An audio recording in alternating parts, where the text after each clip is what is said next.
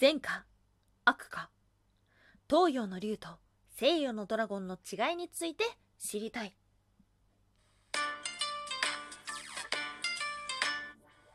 は妖怪について知りたい。かっこ仮。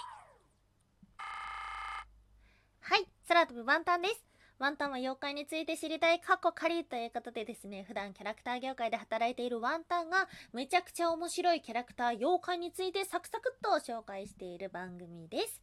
今回お話をするのが妖怪と訳すのか神と訳すのか難しいところではありますが皆さん東洋の竜というと高貴なイメージ西洋のドラゴンというと邪悪なイメージをお持ちではないでしょうか？今回はですね、そんな魅力的な生き物について4つに分けて紹介をしていきます。まず1つ目、東洋の竜ってどんなもの？そして2つ目、西洋のドラゴンってどんなもの ?3 つ目、どちらもモチーフとなっているのは蛇です。蛇とはどのようなものなのか？最後4つ目、なぜ善と悪という異なるイメージがあるのか、その謎に背景について迫っていこうと思います。まず1つ目、東洋の竜ってどんなものっていうと、えー、イメージしやすいのは、やはりドラゴンボールのシェンロンですね。ヒゲがある蛇のような姿をしています。シェンロン、翼はなくても空を飛ぶことができます。これはちょっとねワンタンの推測になってしまうのでもし詳しい方がいらっしゃったら教えていただきたいんですが東洋には羽衣で空を飛ぶという言い伝えがありますね。天女様とか仙人とか翼はないけど空を飛びます。きっとその名残というか竜も同じぐらい高貴なもの特別なものっていうところから翼がなくても空を飛ぶことができるのではないかななんていうふうに考えております。竜の属性というと水属性。なぜかというと水神様として崇められていたりとかあと災害から守ってくるくれるものというような伝説が多く残っているからですね。中国では鳳麒麟とともに雫として昔から崇められてきました。今回の2つ目西洋のドラゴンというとどんなもの？というとイメージしやすいのはあのー、眠れる森の美女に登場してくるドラゴンではないでしょうか。翼がありたくましい足を持つドラゴン。属性っていうとうん炎属性とかですかね。ドラゴンっていうと火を吹きます。悪の象徴として人間たちに危害を与えてくるものがドラゴンです。そんな全く違う2社ではありますが、モチーフとなっているものは蛇。はい、今回の3つ目、蛇とはどのようなものなのかということですが、まあ、蛇というと一番有名な物語は、アダムとイブの物語でリンゴを進めてきた生き物ですよね。うん。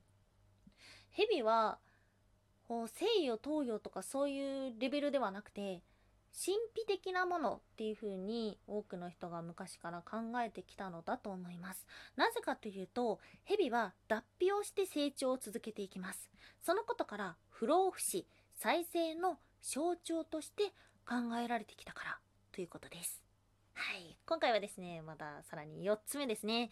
では、同じ蛇をモチーフにして誕生した竜とドラゴン、なぜいいものと悪いものというような印象があるのか、その背景にあるものということですが、その背景で考えられるものが宗教なんです。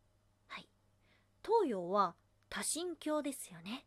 うん。まあ、私たち、この日本人の考え方としてちょっと置き換えて考えますと、昔から日本には八百万の神々という考え方があります。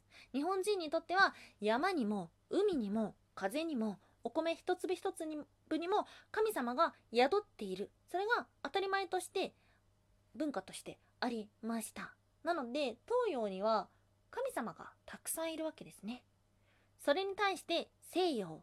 西洋は一神教です。はい。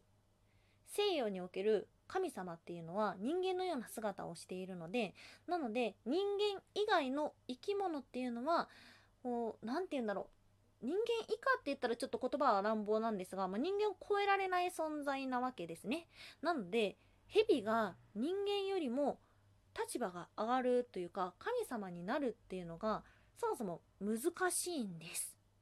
実は神話の中には蛇の神様が人間の神様にやっつけられてしまうお話とかあとは蛇が倒されるっていう場面がそもそも多く存在しているみたいでの、えっと、ドラゴンを倒すっていうことが勇気の証だったりとかそれを成し遂げたものが英雄として描かれることが多いというわけですね。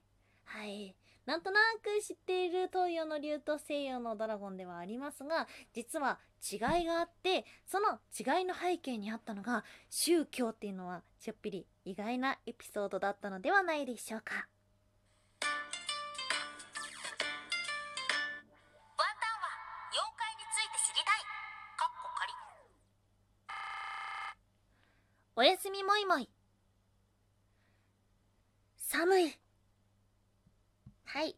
おやすみもいもいっていうのはワンタンがポエムっぽいことを言いたいコーナーです。でポエムがなんだかよくわかんないからポエムっぽいことしか言えないコーナーではあるんですが、3文字でもポエムになると思ったんですが、いかがでしたでしょうか？寒い。本当に寒い。どうなってるんだ？どうなってるんだじゃないよね。もう冬ってことですよね。シンプルに冬が来たってことですよね。いやーなんかまあ今年はね、このコロナ禍で、うん、夏が短かったので、なんかあっという間に秋、そして、もう冬になっちゃうのかななんていう風に思ってます。衣替えしないと、もう半袖とか着ないのかなどうなんだろう。いやー、ちょっと今日は起きてびっくりしてしまいました。それ、そしてね、これからまた乾燥の季節がやってきますので、喉のケアには皆さん十分お気をつけください。今日もお聴きいただきましてありがとうございました。